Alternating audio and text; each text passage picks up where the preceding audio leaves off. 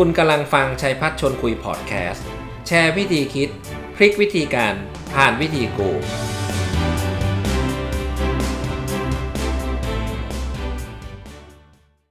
สวัสดีครับ ยินดีต้อนรับเข้าสู่รายการชัยพัฒชวนคุย ถ้าหากเราย้อนเวลากลับไปในปี 1939 ถึงปี 1945 6 ปีนั้นคือ 6 ปีที่มนุษยชาติคงจะต้องจดจำเพราะว่าเป็น 6 ปี ที่มีสงครามโลกครั้งที่ 2 แน่นอนครับ มันเป็นอะไรที่ต้องทำให้ทหาร 100 ล้านนายเข้าร่วมสงครามในครั้งนี้ แล้วก็เป็นการเรียกว่าสงครามเต็มรูปแบบ เพราะว่าทุกประเทศที่เข้าร่วมสงคราม ทุ่มเททั้งทรัพยากร ทั้งเศรษฐกิจ เทคโนโลยีและอุตสาหกรรมเพื่อให้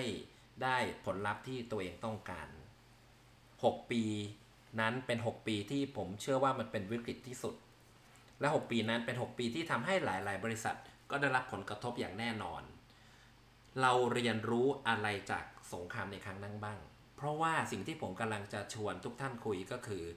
หายนะในครั้งนั้นวิกฤตในครั้งนั้น แน่นอนฮะหนักที่สุด แต่วันนี้ผมเชื่อว่าเรากำลังเจอสงครามย่อยๆ แต่เป็นสงครามที่มนุษย์กำลังสู้กับไวรัสโคโรนาบริษัทต่างๆ ได้รับผลกระทบมากมาย วันนี้ผมได้เรียนเชิญ คุณมาตินเจ้าของเพจ Marketing Make Money มาแชร์มุมมองอินไซต์เรื่องนี้กับเรา ถอดบทเรียนที่ได้จากวันนั้นสู่วันนี้ มีอะไรที่ผู้นำควรจะนำมาประยุกต์ใช้ วันนี้อยู่กับผมแล้วนะครับ สวัสดีครับสวัสดีณคมาติรับนสวัสดีครับ ดรชัยพัชร์และก็อ่าสวัสดีท่านผู้ฟังทุกท่านสวัสนะดีครับครับเรื่องวันนี้ก็น่าสนใจมากนะฮะ มันอิงประวัติศาสตร์ด้วยโอ้โหเกี่ยวกับวิกฤตของมนุษยชาติ อาจารย์ชัยพัชร์เกริ่นไว้น่าตื่นเต้นมากนะครับ ครับผม ครับ วันนี้เอ่อบทความที่ผมเอามาก็เอามาจากของบริษัท Bain & Company ครับนะครับ อ๋อ ซึ่งเป็นบริษัท consult ชั้นนำระดับโลกเลยครับนะครับเอ่อชื่อบทความว่า Coronavirus Inspire a Great Retooling นะครับ อะอา จารย์ชัยพัฒน์อย่างที่บอกนะฮะ โอ้โห สงครามโลกครั้งที่ 2 เมื่อกว่า 80 ปีที่แล้วนะฮะ คล้ายคลึงกับสงครามโควิด -19 ณวันนี้ครับยังไงบ้างฮะ ก็ผมผมเชื่อว่ามันเป็นสงครามที่มัน Impact ต่อนะฮะ แค่ว่าระบบชีวิตความเป็นอยู่ระดับ Production ที่เคยทำนะ Customer Behavior ต่างๆ มันโดนกันหมดวงทั่หน้กว้างเลยวงกว้างใช่เลยนะครับ แล้วก็ผมว่าคล้ายๆกันว่าผู้นำองค์กรผู้นำธุรกิจเอ่อ ณปัจจุบันเนี่ยพบกับความไม่แน่นอนอืมอุปสรรคครับในการทำธุรกิจมากมายนะคครัรับบทุกคนอยู่ในเขาเรียกว่า protection mode โหมดครับโหมดป้องกันตัวเอง ป้องกันธุรกิจของตัวเองนะครับ protection mode ในแง่ของลูกค้าครับ protection mode ในแง่ของพนักงานนะครัฮะบว่าจะทำยังไงโอ้โห มาต้อง work from home มาเจอกันไม่ได้ครับนะฮะสายการผลิตหรือ supply chain ก็ก็มีปัญหา นะครับ อันเนี้ยฮะ ถ้าเราจะถอดบทเรียนย้อนกลับไปตอนสงครามโลกครั้งที่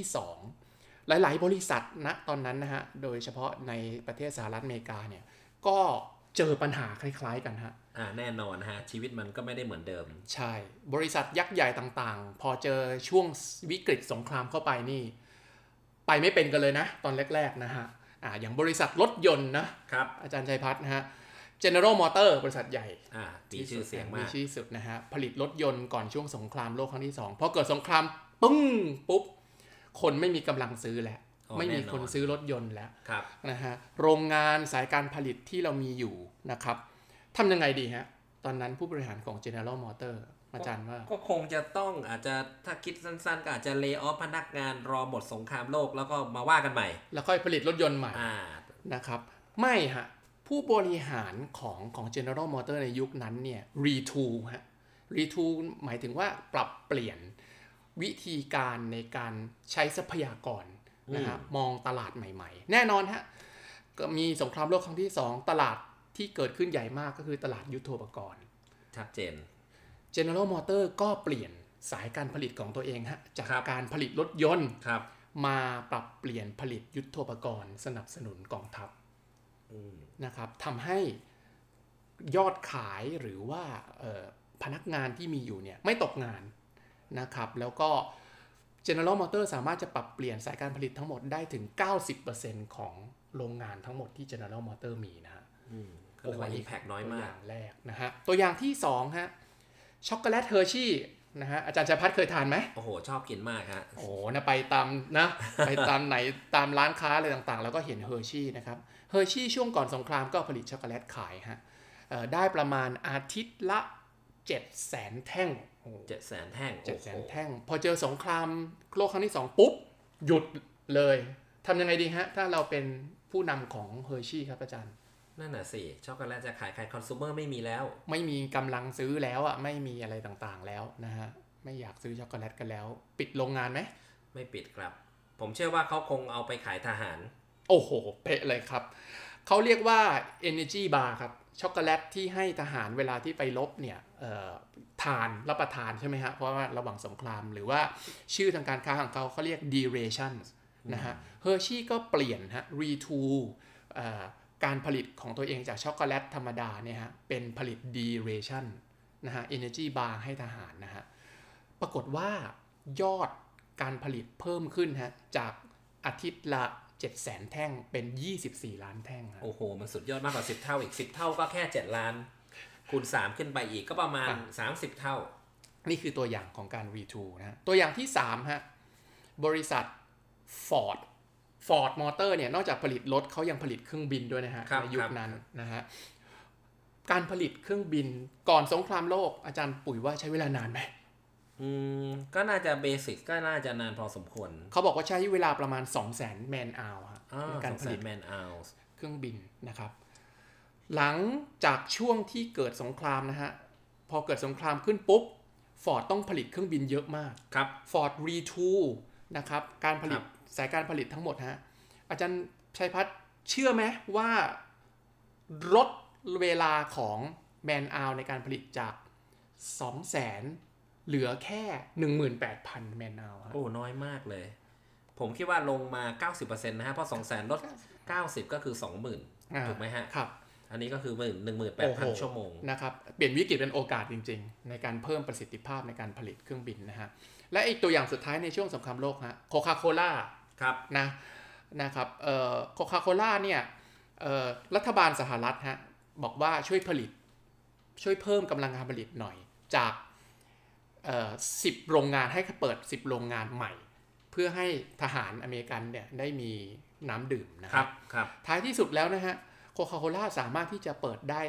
64 plant ฮะสรุปคือขอ 10 แต่ชั้นเปิด 64 ครับเซิร์ฟไปประมาณ 5 billion bottle 5,000ล้านขวดนะฮะให้กับทหาร GI อันนี้มันกำลังบอกอะไรเราครับ ก็น่าจะบอกว่าเปลี่ยนวิกฤตให้เป็นโอกาสทุก วิกฤตอาจจะต้องมีโอกาสก็ต้องลงไปดูว่าโอกาส แต่ว่าโอกาสนั้นผมแชร์นิดนึงโอกาสนั้นครับ คุณมาตินผมมองว่าโอกาสนั้นจะมาแน่ๆสำหรับคนที่เห็นและปรับเปลี่ยนด้วย ใช่ อันนี้เห็นด้วยร้อยเปอร์เซ็นเลย เพราะว่าการเปลี่ยนมันจะเกิดขึ้นได้ต่อเมื่อผู้นำเห็นและลงมือทำในการเปลี่ยนนะฮะเพราะฉะนั้นผมสรุปจากบทความของ Bain and Company ได้อย่างนี้ฮะผู้นำในยุคโควิด นะครับต้องทำสามเปลี่ยนฮะโอเคสามเปลี่ยนมีอะไรสาบ้ามงเปลี่ยนนะครับเปลี่ยนแรกครับเปลี่ยนวิธีคิดในการทำธุรกิจนะครับครับเราอยู่ในยุคของดิจิทัลแพลตฟอร์มนะคครัรับบและก็เราอยู่ในยุคของที่การผลิตต่างๆนะฮะทรัพยากรต่างๆ ถูกล็อกดาวน์ใช่นะฮะผู้นำต้องเปลี่ยนให้เข้าถึงลูกค้าให้เร็วขึ้นฮะและคิดวิธีการใหม่ๆฮะในการนำ สินค้าบริการเขาใช้คำว่า fastest route from factory to home นะฮะวิธีการที่เร็วที่สุดในการนำสินค้าบริการจากองค์กรของเราไปถึงบ้านเลยนะ ไปถึงบ้านไปเซิร์ฟที่บ้านของลูกค้าเลยนะครับ และเน้นการสร้าง partnership มากกว่าสร้าง asset ฮะอันนี้คือเปลี่ยนแรก ผมชอบจังเลยที่คุณมาตินบอกว่าเราต้องเปลี่ยนวิธีคิดในการเข้าถึงลูกค้าให้เร็วขึ้น และดีขึ้น เพราะว่าลูกค้าเขาไม่ไปไหนเนี่ยเขาอยู่บ้าน ใช่นะถ้าถ้ามัวแต่เอาสินค้าไปวางไว้ที่ห้างหรือไว้ที่เขาเรียกว่าบางบางจุดเป็น partner dealer อ่าโอกาสจะสำเร็จนี่น่าจะยาก อันนี้เจ๋งมากอ่า transform อันแรกเป็นอันแรกนะครับ retool หรือการเปลี่ยนที่ 2 ผู้นำองค์กรต้องเปลี่ยนวิธีการมองลูกค้าฮะครับมองยังไงฮะเออลูกค้าหลักของเราก่อนช่วงโควิด อาจจะไม่เป็นลูกค้า หลักของเราหลังช่วงโควิดหมายความว่าอาจารย์คีชัยพัฒน์ว่าไงฮะหมายความว่าคีย์เขากำลังจะเปลี่ยนไปเหรอ Key Account เรากำลังจะเปลี่ยนไปนะครับ เพราะว่าลูกค้าเองก็มีการ transform ในช่วงโควิดนะอืมนะนะครับ เพราะฉะนั้นเขาบอกอย่างนี้ฮะผู้นำองค์กรอย่าคาดหวังว่าลูกค้าเก่าๆจะกลับมาหลังช่วงโควิด เราต้องทำความเข้าใจตลาดใหม่นะครับ ถ้าเป็นบริษัทที่มี ความสามารถในการทำวิจัยทางการตลาด เราต้องวิจัยความต้องการของลูกค้าใหม่ๆฮะเทสไอเดียใหม่ๆ เพราะว่าพฤติกรรมของลูกค้าเนี่ยเปลี่ยนไปแล้วฮะเปลี่ยนไปแล้ว ลูกค้าเดิมที่เคยเป็นลูกค้าเราก่อนโควิดอาจจะไม่ใช่ลูกค้าของเราแล้ว หลังช่วงโควิดนะฮะผู้นำต้องเปลี่ยนวิธีการมองลูกค้าฮะมุมมองลูกค้า ซึ่งผมว่านี้น่าสนใจนะครับ คุณมาตินเพราะว่าการที่ ตัวผู้นำเองเปลี่ยนวิธีในการมองลูกค้า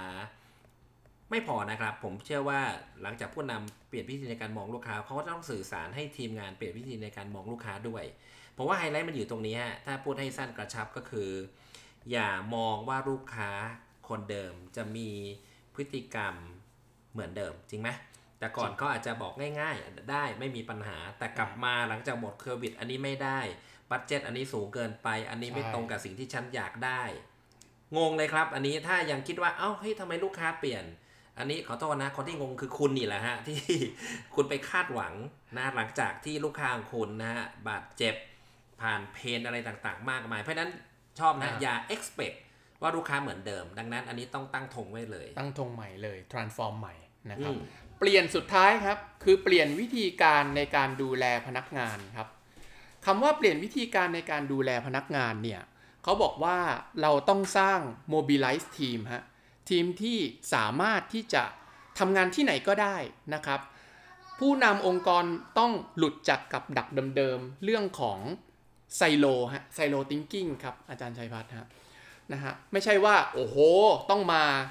ที่ออฟฟิศทุกวันนะ หลังจบโควิดแล้วต้องมาที่ออฟฟิศทุกวัน คุณถึงจะเป็นพนักงานยอดเยี่ยม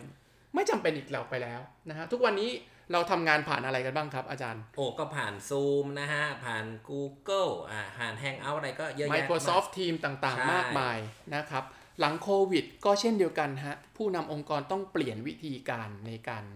บริหารจัดการดูแลพนักงานนะฮะเขาบอกว่าพนักงานที่ทำงานกับเราผ่าน Zoom ผ่าน Microsoft Team ทำงานออนไลน์ ก็มีค่า เท่ากันกับพนักงานที่สามารถจะมาทำงานที่ออฟฟิศได้ทุกวันอาจารย์ว่าจริงไหมก็แปลว่าถ้าพูดอย่างนี้ คนจะอยู่บ้านหรือคนจะมาออฟฟิศบริษัทก็ให้เขาเรียกว่าให้คุณค่าเท่ากันอะถ้าเขาสามารถที่จะ deliver result ได้อันนี้ย่างผมว่าประสิทธิผมภาพอันนี้ผมเช่ว่ากัแฟร์นะฮะเพราะว่าผมผมเชื่อว่ามันมันหมดยุคของเขาเรียกว่าการทำแบบเขาเรียกว่าทำพันชิ่งคือการตอกบัตรแล้วอะตอกบัตร8โมงมา5โมงกลับหมดแล้วนะฮะอันนี้ผู้นำในองค์กรต้องเปลี่ยนฮะ ซึ่งซึ่งผมว่าตรงนี้อันนี้น่าสนใจนะสำหรับท่านที่ผู้นำที่กำลังฟังอยู่ คือคุณมาร์ตินครับ ผมเชื่อว่าการที่จะทำอย่างนี้ได้มีประสิทธิภาพเนี่ยต้องสร้าง trust เพราะผมว่าเป็นไปได้ยากมากที่จะเขาเรียกว่ามอนิเตอร์พนักงานไหน เปิดกล้องหน่อยสิกำลังทำอะไรอยู่ ดู Netflix อยู่หรือเปล่า ใช่อันนี้ครับประสาทเสียกันทั้งคู่นะฮะ ต้องสร้าง trust ก่อนระหว่างใช่ผู้นำกับพนักงานฮะนะฮะแล้วก็แน่นอนฮะต้องให้ความมั่นใจกับพนักงานว่าบริษัทจะ ดูแลเรื่องของอาผลประโยชน์ ผลตอบแทนนะครับ แล้วก็จะก้าวไปด้วยกันก้าวให้หลุดพ้นจากกับดักนี้นะฮะบางบริษัทอย่างบริษัทข้ามชาติเนี่ยมีการการันตี KPI achievement ด้วยนะ การันตีได้ด้วยเหรอครับ ได้ครับ ผู้บริหารเนี่ย CEO global เนี่ยประกาศเลยฮะ บอกว่าเนื่องจากโควิดเนี่ยครับนะฮะบริษัทสะอยากจะการันตีว่าอย่างน้อยเนี่ย KPI ที่เราตั้งไว้เมื่อต้นปี ตอนนี้มันต้องเปลี่ยนแล้วเอาแน่นอนนะฮะฮะมันต้องอย่างน้อยจะมี revise มินิมัมการันตีเรื่องของ achievement หรือความสำเร็จที่เท่านี้เปอร์เซ็นต์ เช่น ตั้งเป้าเอาไว้สมมติสมมตินะฮะหนึ่งร้อยเปอร์เซ็นต์หรือหนึ่งร้อยล้านก็ได้ฟังกันง่ายๆนะพอมีโควิดปุ๊บผมผมเชื่อว่าไอ้หนึ่งร้อยล้านนี่คงไม่ใช่เป้าอีกต่อไป ใช่ครับ ก็อาจจะตั้งเป้าแค่ว่า อย่างน้อยจะการันตีว่าเราจะ achieve ที่ 70% 80%นะฮะแปลว่า คือเราจะต้องผ่านวิกฤตนี้ไปด้วยกันนะฮะแล้วก็มีการการันตีที่ที่ KPI ด้วยนะครับ เพราะฉะนั้นอย่างนี้ฮะผมสรุปว่า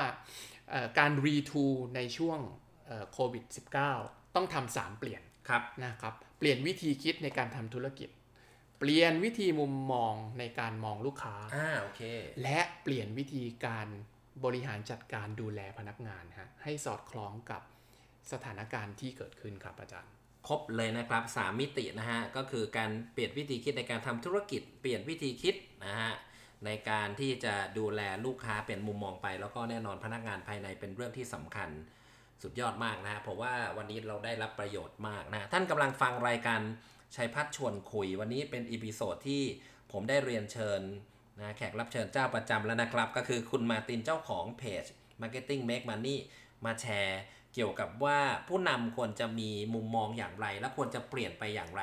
นะฮะในช่วงที่มีวิกฤตโควิด ก็ต้องขอขอบคุณ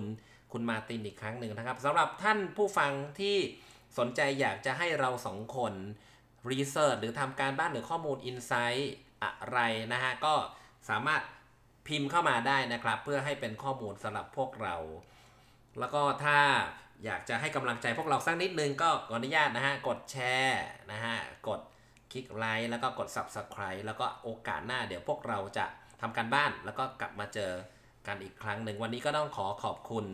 คุณมาติงมากๆนะครับ ที่มาเจอกับพวกเราอีกครั้งหนึ่งขอบคุณนะครับ ขอบคุณครับ สวัสดีคสรับวัสดีครับ สวัสดีครับ สวัสดีครับ คุณกำลังฟังชัยพัฒน์ชวนคุยพอดแคสต์ แชร์วิธีคิด พลิกวิธีการผ่านวิธีกู